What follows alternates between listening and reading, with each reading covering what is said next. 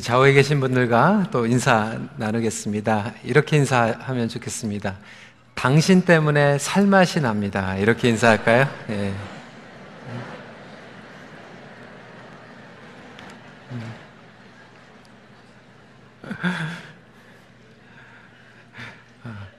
안 듣던 말을 듣다 보니까 굉장히 힘이 나는 것 같습니다.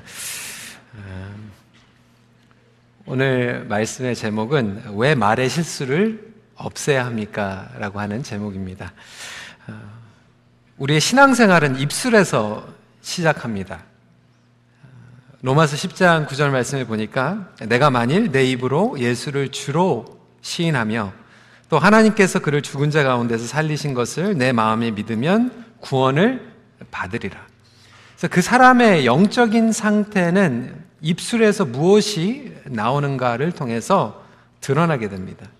말은 그 사람의 내면을 보여주기 때문에 그렇습니다. 그러니까 생각과 마음에 품고 있는 것이 결국 입으로 나오게 됩니다. 사실 그 사람의 품격을 말을 들으면 알게 되죠. 그 사람의 클래스, 이렇게 얘기하면 좀 그렇지만 수준을 알게 됩니다. 어떤 분들은 정말 공부를 많이 하셨어요. 좋은 학교에서 학력이 쟁쟁합니다. 그런데 말을 해보면 참 전혀 아닌 경우를 어, 보게 되죠.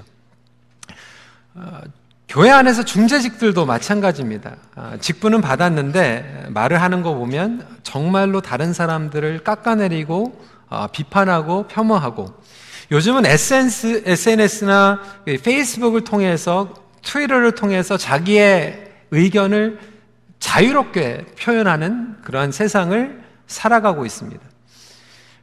신앙이 없는 사람들은 그렇다고 치고 아, 믿는 사람들조차도 아, 정말로 마음대로 이렇게 말을 표현하는 그런 경우들이 있죠. 욕이 나오고 비방이 나오고 다른 사람들을 저주하는 아, 그런 말들을 하게 됩니다. 그러니까 마음 가운데 이 미움과 분노와 불평과 그 교만이 그대로 말로 표현이 되는 거죠. 성경은 더 구체적으로 실제적으로 설명을 하고 있습니다. 우리의 혀는 사탄의 쓰임을 가장 많이 받는 것 중에 하나라고 오늘 본문은 이야기를 하고 있죠. 6절 말씀에 혀는 곧 불이요 불의의 세계라 혀는 우리의 지체 중에서 온몸을 더럽히고 삶의 수레바퀴를 불사르나니 그 사르는 것이 지옥 불에서 나느니라. 8절에 보니까 이 혀에는 독이 있다라고 또 설명을 하고 있어요. 혀는 능히 길들일 사람이 없나니 쉬지 아니하는 악이요 죽이는 독이 가득한 것이라.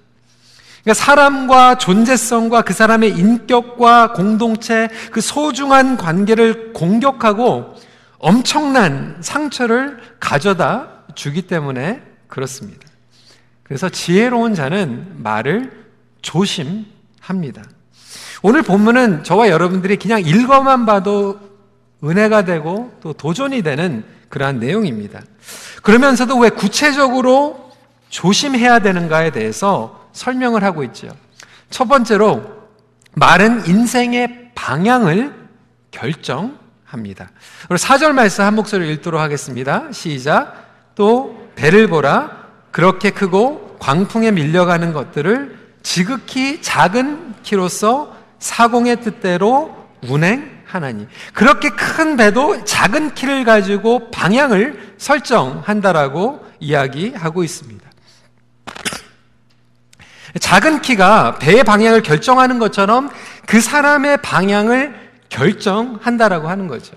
이 내용은 너무나도 다잘 알고 있는 거예요. 제가 얼마 전에 어, 영상을 하나 봤습니다. 좀 긴 영상이에요. 한 5분 정도 영상인데요. 그래서 여러분들과 함께 나누고 싶어서 영상을 준비를 했습니다. 먼저 보시길 바랍니다.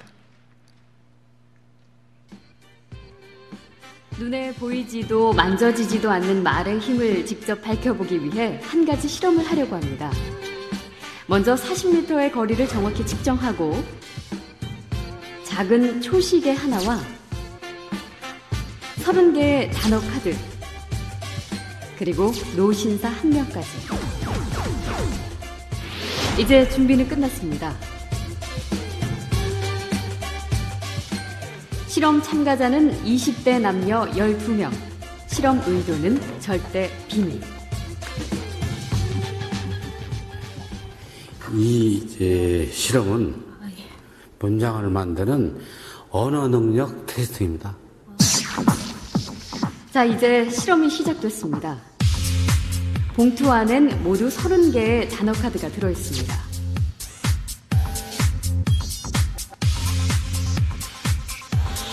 좀 이렇게 뭐 나이 드신 분들이 막 연상이 되는데요. 제한 시간은 단 5분. 그 안에 카드를 조합해 3개의 문장을 만들면 됩니다. 늙은 뜨개질하는 뜨개질하면서 휠체어를 타고 있는 그 노인분이 앉아 계시는데 이분은 약간 은퇴하셔가지고 약간 쓸쓸하고 그런 느낌의 그런 느낌이 되게 강했어요. 그래서 시간 안에 어렵지 않게 실험을 마친 참가자. 아, 실험 끝나셨어요? 고맙습니다. 실험이 끝나고 대기실로 돌아가는 참가자. 하지만 파란 선을 밟는 지금 이 순간부터가 본격적인 실험 시작입니다.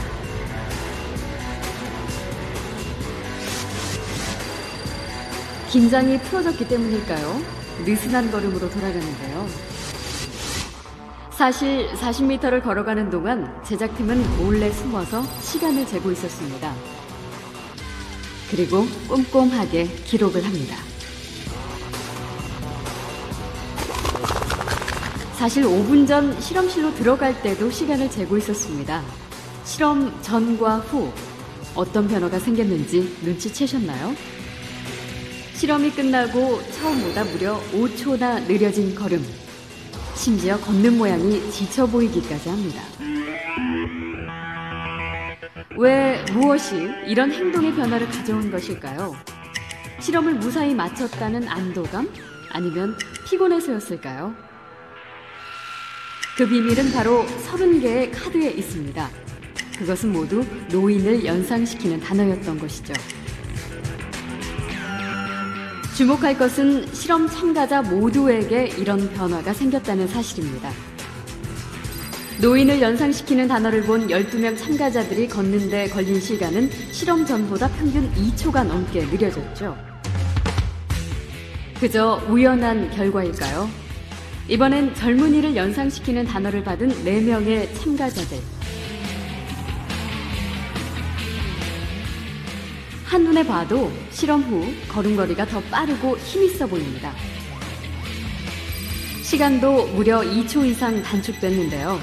더 놀라운 건 아무도 자신의 변화를 눈치채지 못했다는 겁니다. 걸음이 많이 느려지셨는데 아, 들어갈 때요? 아니 아, 끝나고 나- 나갈 때 아, 모르셨어요? 몰랐어요. 아니요, 저는 전혀 못 느꼈는데요. 지금 얘기 듣고 알았습니다. 단어들이 약간 깔아앉는다 그래야 되나 좀 처진다 그래야 되나 약간 그런 느낌이 들긴 했었거든요. She really is walking slow. That's a very large effect. 예일대의 존 바그 교수가 처음 이 실험 결과를 발표했을 때 보이지 않는 언어의 힘에 대해 세계는 놀라움과 충격을 금치 못했습니다. Actually activates part of your premotor cortex that is, is the area where you're ready, you, you get ready to do something in a certain way. So you're being, act, by just exposed, being exposed to those words, areas of your sort of motor cortex are, are being prepared to behave exactly that way. Activates these areas of the motor cortex in people just like they were ready to do that behavior by intention. So words are extremely powerful. 2초는 작은 차이지만 만약 중대한 인생의 갈림길에서 특정한 단어나 말로 인해 선택이 달라진다면 어떨까요? 그야말로 말에는 행동뿐 아니라 인생까지 뒤바꿀 수도 있는 엄청난 힘이 숨어 있는 것이죠. 보도록 하겠습니다. 다 숙지하고 외우고 뭐 예, 감사합니다. 여러분 이 영상을 보시면서 어떤 생각을 하셨나요? 제가 MBC 홍보하는 게 절대로 아닙니다. 아, 여러분 그 어, 단어들과 언어를 듣는 것만 해도 우리의 매일매일 삶 가운데에서 이러한 방향과 아, 분위기가 아, 설정이 됩니다. 여러분 매일매일 가정에서 하는 언어를 생각을 해 보십시오. 매일 우리 배우자들을 통해서 듣는 이야기가 있을 거예요. 내가 당신을 어떻게 믿어? 당신하고는 못 살겠어. 우리 헤어집시다. 자녀들에게 하는 저주. 너는 안 돼. 너는 왜 이거밖에 못 해? 직장에서, 목장 공동체에서 우리가 계속해서 하고 있는 그 언어가 사실상은 오늘 이 심리적인 것이 아니라 뇌에서 그리고 성경적으로 정신적으로 감성적으로 관계적으로 영향을 미치고 있다라고 하는 거죠. 성경을 봐도 우리의 입술의 영향력과 열매는 너무나도 선명합니다. 하나님께서는 천지 창조를 말씀으로 창조하셨습니다. 그리고 저와 여러분을 하나님의 형상으로 만드시고 우리의 관계를 언어로 가꾸어 가게 만드셨다라고 하는 것이죠. 또한 하나님의 말씀으로 우리가 회복을 받게 그렇게 구상해 주셨습니다. 그렇기 때문에 믿는 자들은 정말로 말의 능력을 믿습니다. 그래서 더 신중해 줄 수밖에 없는 것입니다. 아까 그 방송에서 보셨던 것 같이 이건 세계적으로 이미 결과로 드러난 것입니다. 이 성경적인 법칙이 우리의 의학적으로도 드러나는 거죠. 뇌에 감사와 사랑과 이 기쁨의 표현은 실제적으로 도파민의 분비를 높여주고 관계뿐만이 아니라 한 각 사람의 존재감을 형성시켜 줍니다. 저도 목회를 하면서 이제 페이스북이나 이제 SNS를 보죠. 가끔 가다가 예수를 믿는다고 하는 분들, 그리고 때로는 우리 교회 성도님들의 그 글, 그리고 표현하는 것들을 보면서 어떤 분들은 정말로 이게 신앙생활을 하시는 분인가, 안 하시는 분인가 의아해 할 정도로 옳고 그름을 떠나서 다른 사람들을 정말로 저주하고 또 공동체를 저주하고 이제 그런 것들을 보면은 저도 이제 힘이 쫙 빠지죠. 이 목회가 정말 못하겠다. 뭐 이런 느낌이 드는 거죠. 그런데 반면에 어떤 분들의 그 고백을 보면서 하나님을 찬양하고 정말 어려운 가운데서도 그래도 해봅시다. 하나님의 은혜입니다라는 그런 고백을 보면 아, 목회가 만만치 않은 것 같지만 그래. 그래도 의미가 있는 거지. 그래도 한번 파이팅 해야지라고 하는 그런 생각들이 생기게 된다라고 하는 것입니다. 여러분 가는 말이 고우면 뭐라고 그랬죠? 오는 말이 곱다. 근데 가는 말이 고우면 오는 게 풍성합니다. 책에서 읽은 내용이에요. 조선시대의 어느 마을에 푸죽한, 그러니까 이제 고기, 김돌새가 살고 있었다라고 합니다. 근데 어느 날 양반이 와가지고 퉁명스럽게 이렇게 말을 하는 거예요. 야, 돌쇠놈아, 쇠고기 한 근 내놔라! 이렇게 얘기를 하는 거예요. 그러니까 그는 능숙한 손놀림으로 쇠고기 한 근을 잘라가지고 넘깁니다. 그러는 동안에 한 아낙네가 와서 부드럽게 말을 하는 거예요. 김서방, 돼지고기 한 근만 썰어주시구려. 얘기하는 거예요. 김돌쇠는 다시 칼을 잡아서 돼지고기를 잘랐습니다. 근데 양반이 주문했던 것보다 훨씬 양이 많은 거예요. 양반은 화가 잔뜩 나가지고 따집니다. 야, 이놈아! 똑같은 한 근인데 어떻게 이렇게 차이가 나느냐? 따지니까 그때 김돌쇠는 이렇게 얘기했습니다. 아까 쇠고기는 돌쇠놈이 자른 거고 돼지고기는 김서방이 잘라가지고 그런 겁니다. 여러분, 사실 이거는 너무나도 우리가 잘 아는 내용인데도 불구하고 여러분 혹시 교회 나오시면서 여러분 부부 차에서 무슨 말을 하셨어요? 여러분 자녀들에게는 무슨 말을 하시면서 오셨습니까? 사실 제가 가끔 가다가 이제 설교하면서 어, 저희 아이들 얘기하면은 제 아내가 별로 그렇게 안 좋아해요. 근데 제 아내가 이제 다른 컨퍼런스 가가지고 오늘 없습니다. 그래서 얘기를 좀. 교회를 오늘 오는데 이제 보통은 제가 새벽에 교회 일찍 나오거든요. 어, 제 아내가 이제 아이들을 데리고 이제 영어 예배 시간에 나오게 됩니다. 근데 이제 제 아내가 오늘 없으니까 이제 제가 일찍 나와야 되니까 이제 저희 딸 아이한테 얘기를 한 거죠. 어, 이제 아빠가 내일 아침에 일찍 가야 되는데 어, Are you able to get ready? 그래서 이제 밤에 준비할 거 다 준비해 놓고 뭐 이제 교회 가져올 물건들이 있거든요. 그래서 이제 어, 딱 시간을 약속을 했습니다. 어, 얼마 정도 필요하냐고 그래서 제가 이제 먼저 물어보고 미리 깨워가지고 이제 시간을 줬어요. 약속 시간이 이제 됐죠. 5분이 됐는데 이제 아직 안 내려왔습니다. 이제 그때 가가지고 이제 뭐를 찾는 거예요. 어, 이제 그래서 한 10분 정도 이제 늦게 어, 떠나게 됐습니다. 어, 근데 오늘 설교 이 내용이 생각이 나가지고 어, 제가 이제 내려오면서 이제 운전을 하면서 제 딸한테 그렇게 얘기한 거죠. Thank you so much for waking up early on Sunday. I know you could sleep in. 근데 아빠 때문에 이렇게 와서 너무 고마워.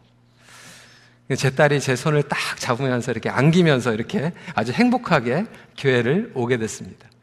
제가 만약에 오면서 너 맨날 이렇게 5분, 10분씩 늦니? 이렇게 얘기를 했다라고 하면 사실상은 오면서 굉장히 불편한 마음으로 왔을 것입니다. 여러분, 제가 오늘 설교를 이거 하기 때문에 그걸 떠나서 우리가 매일매일 삶 가운데에서 관계의 방향이 바뀝니다.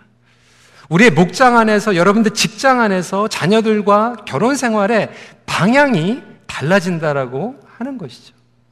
그래서 두 번째로, 진정한 신앙의 성장은 예수님의 언어를 닮아가는 것입니다. 그렇다고 해서 제가 무조건 긍정적으로 거짓말하는 듣기 좋은 말만 얘기하라는 것이 아닙니다. 불의의 것을 좋게 말하는 것도 잘못된 것입니다. 어떤 경우에는 제가 틀린 말 하는 겁니까? 맞는 거 얘기하는 거 아닙니까? 라고 아, 그렇게 말씀하시는 분들이 있습니다. 여러분 그런데요. 성경을 보십시오. 성경에 보면 예수님을 찾아온 그리고 예수님께 계속해서 어려운 질문들을 하는 사람들이 있었어요. 예수님 누가 맞습니까? 누가 옳습니까? 근데 예수님은 뭐가 맞고 뭐가 틀렸다고 하시면서 그 틀린 사람들의 인격을 무시하지는 않으셨어요.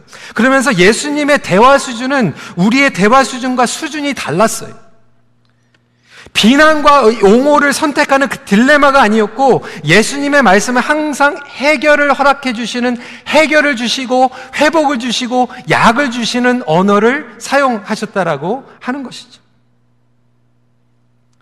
때로는 우리가 옳은 말을 한다고 하면서도 해결이 없는 말들을 할 때가 많이 있지 않습니까? 그래서 오늘 야고보서 첫 번째 보면 선생이 많이 되지 말라. 목회자인 저도 참 조심해야 됩니다. 제가 설교를 하면서도 하나님의 말씀을 전해야 되는데 거기에 제 말이 자꾸 들어가면 결국 말씀을 전하다가 실수하게 되지 않습니까? 제가 금요일 저녁부터 어제 하루 종일 정책당회 했어요. 말을 많이 했어요.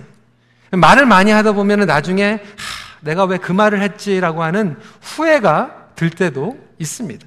이 혀를 길들일 수 있는 사람은 아무도 없기 때문에 그렇습니다.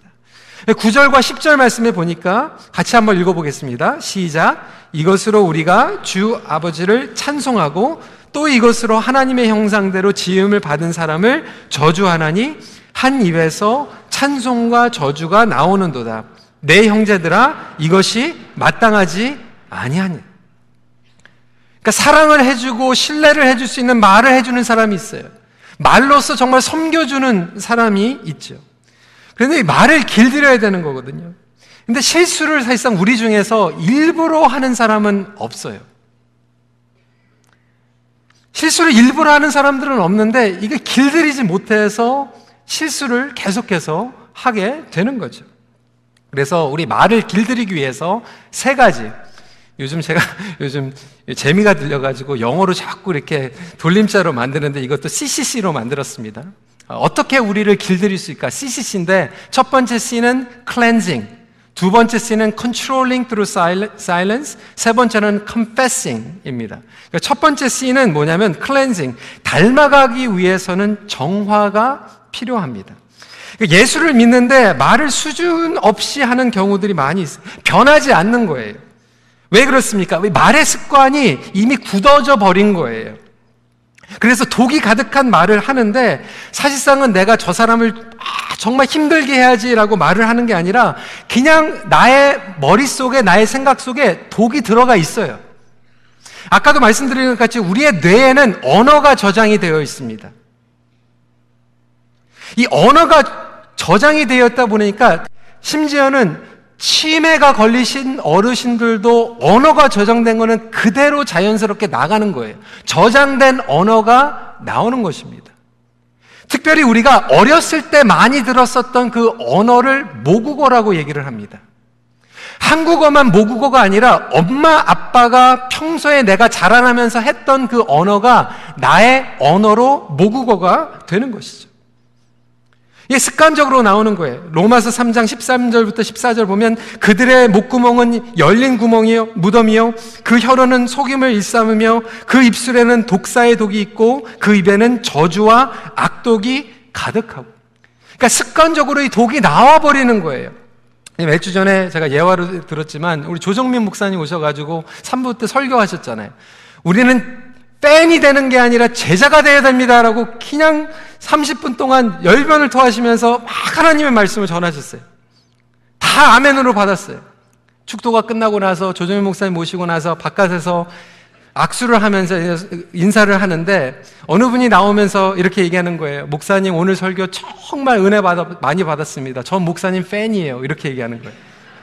아니 팬이 되지 말라고 하는 것을 은혜 받고 나서 또 팬이라고 얘기하는 거예요. 몇 년 전에도 우리 권사님들한테 권사님 기도해 주세요. 제가 지금 금식하고 있습니다. 얘기했는데 나가니까 목사님 식사하셨어요? 그러니까 저한테 상처 주려고 일부러 하신 게 아니라 그냥 혀가 그렇게 굳어져 버린 거예요. 습관이 돼가지고 내가 저장되어 있던 그냥 말이 그냥 나오는 거예요. 한 번은 우리 교회에서 권사님들이 그냥 하루 종일 우리 예배 준비하는데 일하시고 이제 주일날 아침에도 막 음식을 준비하시는 거예요. 저는 이제 말씀 준비하면서도 우리 권사님들이 너무나도 이렇게 힘들게 일을 하시니까 마음이 계속 그래가지고 한 번 나가서 권사님들 괜찮으세요? 두 번 나가서 권사님들 괜찮으세요? 그 마음이 그 마음이거든요. 근데 어느 권사님이 딱 그러는 거예요. 안 괜찮아요. 목사님이 안 도와주는데 어떻게 괜찮을 수가 있어요? 딱 이렇게 얘기하는데, 어휴, 괜히, 괜히 찾아갔다. 막 이런 생각이 드는 거예요. 근데 뭐 그 권사님이 뭐 저를 상처를 주려고 오늘 뭐 설교 못하게 하려고 뭐 이렇게 하신 게 아니라 그냥 그렇게 습관적으로 평소에 들었던 이야기가 나오는 거예요. 여러분, 우리 뇌에 정화가 필요합니다. 뇌에 그 독소가 있는 거예요. 입술에 그냥 독소가 묻어 나오는 거예요. 오늘 12절에 보니까 짠물이 단물을 내지 못하느니라. Neither can a salt pond. 우리의 입술이, 우리의 머리가 펀드예요. 연못이에요. 근데 거기에 짠 연못이 있기 때문에 생수가 나올 수가 없는 거죠. 그러니까 상처를 많이 상처받는 말을 많이 듣고 성장한 사람은 상처 주는 말을 그냥 무의식 적으로 하게 되는 거예요. 아, 죄송한 표현이지만 우리 한국 문화는 병 주고 약 주는 문화입니다. 제가 그거를 어떻게 알았냐면 정말로 자라날 때 그리고 교회 안에서도 상처 주는 말들을 너무나도 많이 합니다. 예전에도 예화를 했지만 어, 부모가 그냥 딸을 낳아가지고 너무나도 감사해가지고 이제 하나님 앞에 또 예배 드리기 위해서 그리고 또 성도들에게 보여주기 위해서 어, 데리고 나왔는데 어떤 분이 이렇게 보면서 아, 얘 시집 가려면 기도 많이 해야 되겠네요. 뭐 이렇게 막 얘기를 한다든지. 아, 내가 너를 낳고 미역국을 먹었다니 참 후회가 된다. 뭐 이런 얘기를 한다든지. 그래서 우리 한국 교회에는 찬양 중에 축복성이 너무 많아요. 당신은 사랑받기 위해 태어난 사람. 너의, 영, 너의 영혼 통해 큰 영광 받으시고, 영어로는 그런 찬양이 없어요. 왜 한국교회만 이렇게 많은가? 한국교회는 너무나도 말로 상처를 받았거든요. 그래서 교회에 와가지고 이렇게 회복을 받아야 돼요. 여러분, 너무나도 슬픈 현실이 아닙니까? 이런 것들이 우리에게 자꾸 입력이 되다 보니까 이것을 지워버려야 된다라고 하는 거예요. 여러분, 어떻게 지워버립니까? 여러분, 그렇게 트라시톡하고 비판하고 욕하는 사람들과 여러분들 거리를 두십시오. 그런 얘기 자꾸 듣지 마세요. 우리가 음악을 들어도요, 막 욕하는 음악을 들으면요, 내 마음 가운데 욕이 입력이 됩니다. 더러운 것들을 자꾸 들으면 더러운 것들이 들리게 되는 거죠. 인터넷에 비판 댓글, 뭐 욕하는 것들 자꾸 안 보는 게 좋습니다. 여러분, 아무리 옳은 것이라도, 아무리 좋은 내용이라도 독이 있는 그릇에 담으면 더러운 거예요. 아무리 옳은 말을 한다고 해도 선한 말로 표현하지 않으면 독이 묻어나기 때문에 그렇습니다. 새겨들어야 할 말도 있지만 지워버려야 할 말들도 있다라고 하는 거죠. cleansing으로만 되는 것이 아니라 두 번째로는 controlling이 필요하죠. controlling은 무엇으로 합니까? 닮아가기 위해서는 침묵을 통한 절제가 필요합니다. 예수 믿는다라고 하는 것은 무엇입니까? 우리가 예수님을 닮아가는 거예요. 성화 과정 가운데 있는 거예요. 우리의 생각이 예수님을 닮아가고 우리의 마음이 예수님을 닮아가는 것 뿐만이 아니라 우리의 언어가 예수님을 닮아가는 것이죠. 성화 과정 가운데 총체적인 변화와 성장을 경험하게 됩니다.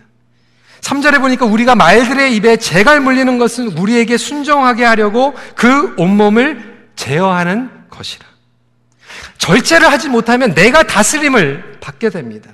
여러분, 우리가 십자가를 매일 진다고 하는데 십자가는 어떻게 지는 겁니까? 십자가를 등에 지는 겁니까? 여러분, 십자가를 어디에서부터 져야 되냐면 입술에서부터 먼저 지는 저와 여러분들이 되시기 주님의 이름을 축원합니다. 십자가는 입술로 먼저 지는 거예요. 나 자신을 부인하고 내가 절제하는 것이 십자가가 나의 입술에서 시작이 되는 거죠. 우리는 보통 이 침묵은 약자, 패배자, 연약한 자의 것이라고 오해합니다. 그렇지 않습니다. 여러분, 침묵은 강합니다. 침묵은 힘입니다. 그리스 명언에도 이런 말이 있어요. I have often regretted my speech, never my silence. 내가 한 말에 대하여 후회는 많이 하지만 침묵에 대해서는 절대로 후회하지 않는다. 여러분 공감되지 않습니까? 그렇다고 해가지고 오늘부터 집에 가시는데 차에서 그냥 하루 종일 남편한테 침묵으로 사일렌 트리먼트입니다. 그거는 아이들에게 일주일 동안 그냥 아예 말을 하지 않는 그게 아니라 정말로 생명을 주지 못하는 말을 침묵하라는 거지 정말로 우리에게 사랑의 표현을 하는 것을 침묵하라는 것은 아닙니다.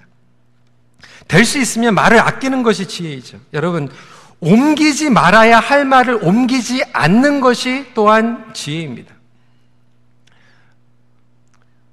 저는 사실상 이민교회를 하면서 정말 행복하게 목회를 하고 있습니다. 우리 일태 목사님, 박재원 목사님 마찬가지고 우리 이면수 목사님도 마찬가지예요. 제가 목회를 하면서 3년 동안 실수 되게 많이 했어요. 잘못하고 있는 것들도 사실 많이 있습니다. 그런데 정말로 우리 박 목사님도 그렇고 임 목사님도 그렇고 저한테 뭐 마음에 안 드는 거 뭐 싫은 얘기 잘 안 하세요. 격려해 주세요. 잘하고 있다고.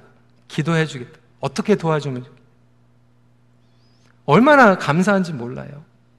근데 제가 가끔 한국이나 이제 미국 같은 데 이렇게 다니면서 그 리더십 가운데에서 좀 스트럭을 하고 정말 힘들어지고 어려운 교회들 가서 얘기를 들어보면 큰 게 아니에요. 그 중간에 그 말을 옮길 필요가 없는 말들을 이렇게 불필요하게 옮기는 경우가 있어요. 목사님, 아, 이거 목사님만 알고 계세요. 얘기하는데 그걸 통해서 이 사단이 막 불을 살아 벌리는데요. 그것 때문에 오해가 일어나고 그것 때문에 섭섭하고 그것 때문에 서운한 거예요. 여러분 시어머니가 얘기하는 거 우리 아들한테 얘기하면 그냥 듣고 끝나세요. 왜 아내한테 옮기세요? 옮길 필요가 없는 거예요. 아내가 정말 그 마음 가운데 섭섭하면 그냥 듣고 들어주면 끝나는 거예요. 그거 왜 어머니한테 찾아가가지고 얘기하세요? 그게 참 지혜 없는 거거든요. 때로는 여러분들 친구에 대해서 와이프가 얘기했으면 아 그렇구나 하고 되지 또 친구한테 가가지고 내 아내가 그러는데 너 그렇대 이 얘기하는 경우들이 있어요. 옮기지 말아야 할 말을 옮기지 않는 것도 지혜입니다. 사랑하는 성도 여러분, 클렌징과 이 컨트롤링은 함께 가야 합니다.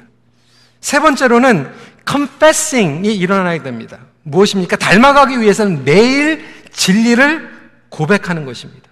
예수님을 닮아가는 것은 예수님의 언어를 닮아가는 것이라고 이미 말씀을 드렸습니다. 여러분, 자녀들이요, 아름다운 언어를 부모에게 듣고 자라면 나중에 부모가 돼서 자녀들에게 똑같이 그 아름다운 언어를 하게 됩니다.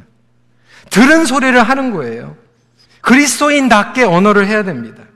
에베소서 4장 29절에 보면 하지 말라고 하는 것으로 끝나는 게 아니라 다른 것으로 바꾸라고 이야기하고 있어요. 성경은 항상 비우라고 하는 것으로 끝나는 것이 아니라 채우는 것으로 결론을 내립니다. 그러니까 더러운 말을 하지 말라라고 끝나는 것이 아니라 선한 말로 선포를 하는 게 중요하죠. 에베소서 4장 29절 말씀 읽겠습니다. 시작. 무릇 더러운 말은 너희 입 밖에도 내지 말고 오직 덕을 세우는데 소용되는 대로 선한 말을 하여 듣는 자들에게 은혜를 끼치게 하라. 사랑하는 성도 여러분, 용서를 말씀하십시오. 사랑을 말씀하십시오. 진리를 말씀하십시오. 감사를 말씀하십시오. 토마스 아켄페스는 이렇게 얘기했습니다. 감사를 말하는 사람에게는 언제나 은혜가 따라다닌다. 이거는 영적인 법. 감사의 진리를 선포하는 사람들은 은혜가 항상 졸졸졸졸 따라다니는데 비판하고 욕하는 사람들은 은혜가 왔다가 도망가 버려요. 골로새서 3장 16절 17절에 보니까 그리스도의 말씀이 너희 속에 풍성히 거하여 모든 지혜로 피차 가르치며 권면하고 시와 찬송과 신령한 노래를 부르며 감사하는 마음으로 하나님을 찬양하고 또 무엇을 하든지 말에나 일에나 다 주 예수의 이름으로 하고 그를 힘입어 하나님 아버지께 감사하라. 목장도 보면요. 목장에 모여가지고 정말로 하나님의 진리를 선포하고 용서와 은혜를 선포하는 목장은요, 살아납니다. 근데 목장에서 폄하하고 비방하고 흉보는 걸로 가득하면 그 목장은 영적으로 죽어버리는 거예요.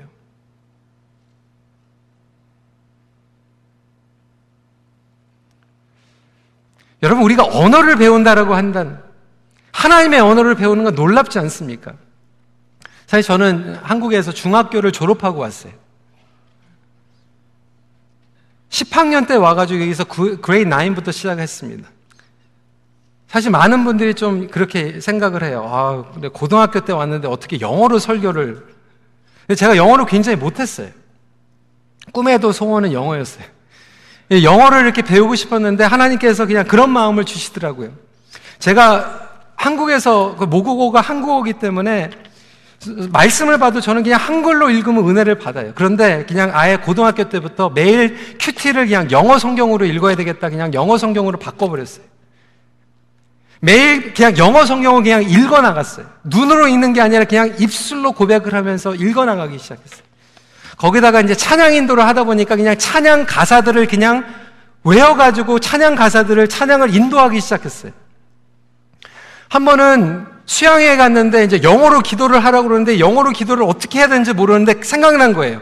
말씀으로 고백하던 것과 찬양 가사 외웠던 거 그냥 짬뽕으로 섞어가지고 그냥 했더니 다들 은혜를 받는 거예요. 어떻게 그렇게 교리적으로, 말씀적으로 깊은, 아, 그래서 제가 깨달은 거예요. 아, 그냥 별거 아니구나. 그냥 말씀, 찬양을 그냥 말로 하면 되는 거구나. 그거 기도로 하면 되는구나. 그걸 대화로 하면 되는 거구나.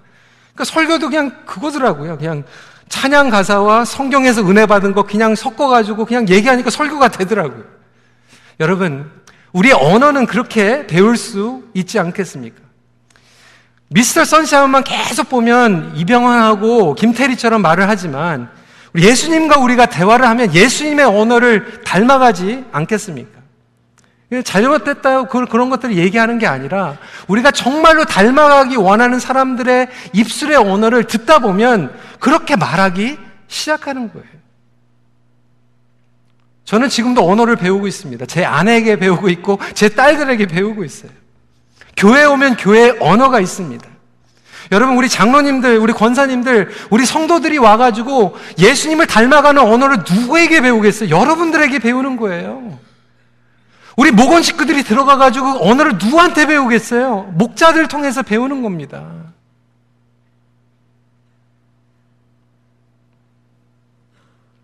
흉을 보거나 다른 사람들을 욕하기보다는 예수님에 대하여 말할 수 있는 저와 여러분들이 되시길 축원합니다.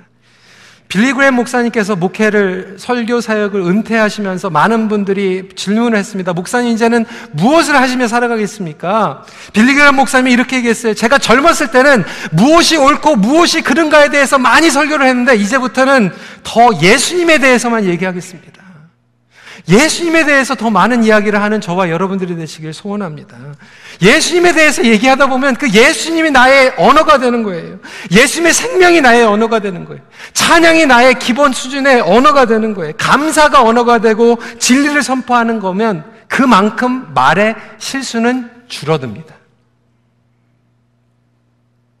말씀을 정리합니다. 일상생활의 언어를 찬양과 감사, 생명의 말씀으로 바꾸어 나가십시오. 함께 기도하겠습니다. 성도 여러분, 오늘 이 내용은 뭐 특별한 내용, 몰랐던 내용이 아니겠죠? 하지만 이 시간에 정말로 행함에 있는 믿음을 계속 듣고 있는데요. 여러분, 왼손으로 정말 하시기 바랍니다. 왼손으로 여러분 머리 얹으시고요. 오른손은 여러분들 입술 얹으시고 하나님 나의 머리에 저장되어 있는 더러운 언어들이 성화되게 하여 주시옵소서. 나의 입술로 나가는 말들이 독이 묻어서 나가는 것이 아니라 예수님의 언어를 닮아가게 하여 주시고 배우게 하여 주셔서 나의 입술의 고백이 나를 만나는 사람들마다 세워주는 절망 가운데 있는 사람들을 정말로 소망을 허락하여 주시는 그런 랭귀지가 되게 하여 주시옵소서 우리 이 시간에 정말로 진실되게 주님 앞에 기도하는 시간 갖도록 하겠습니다. 기도하시겠습니다.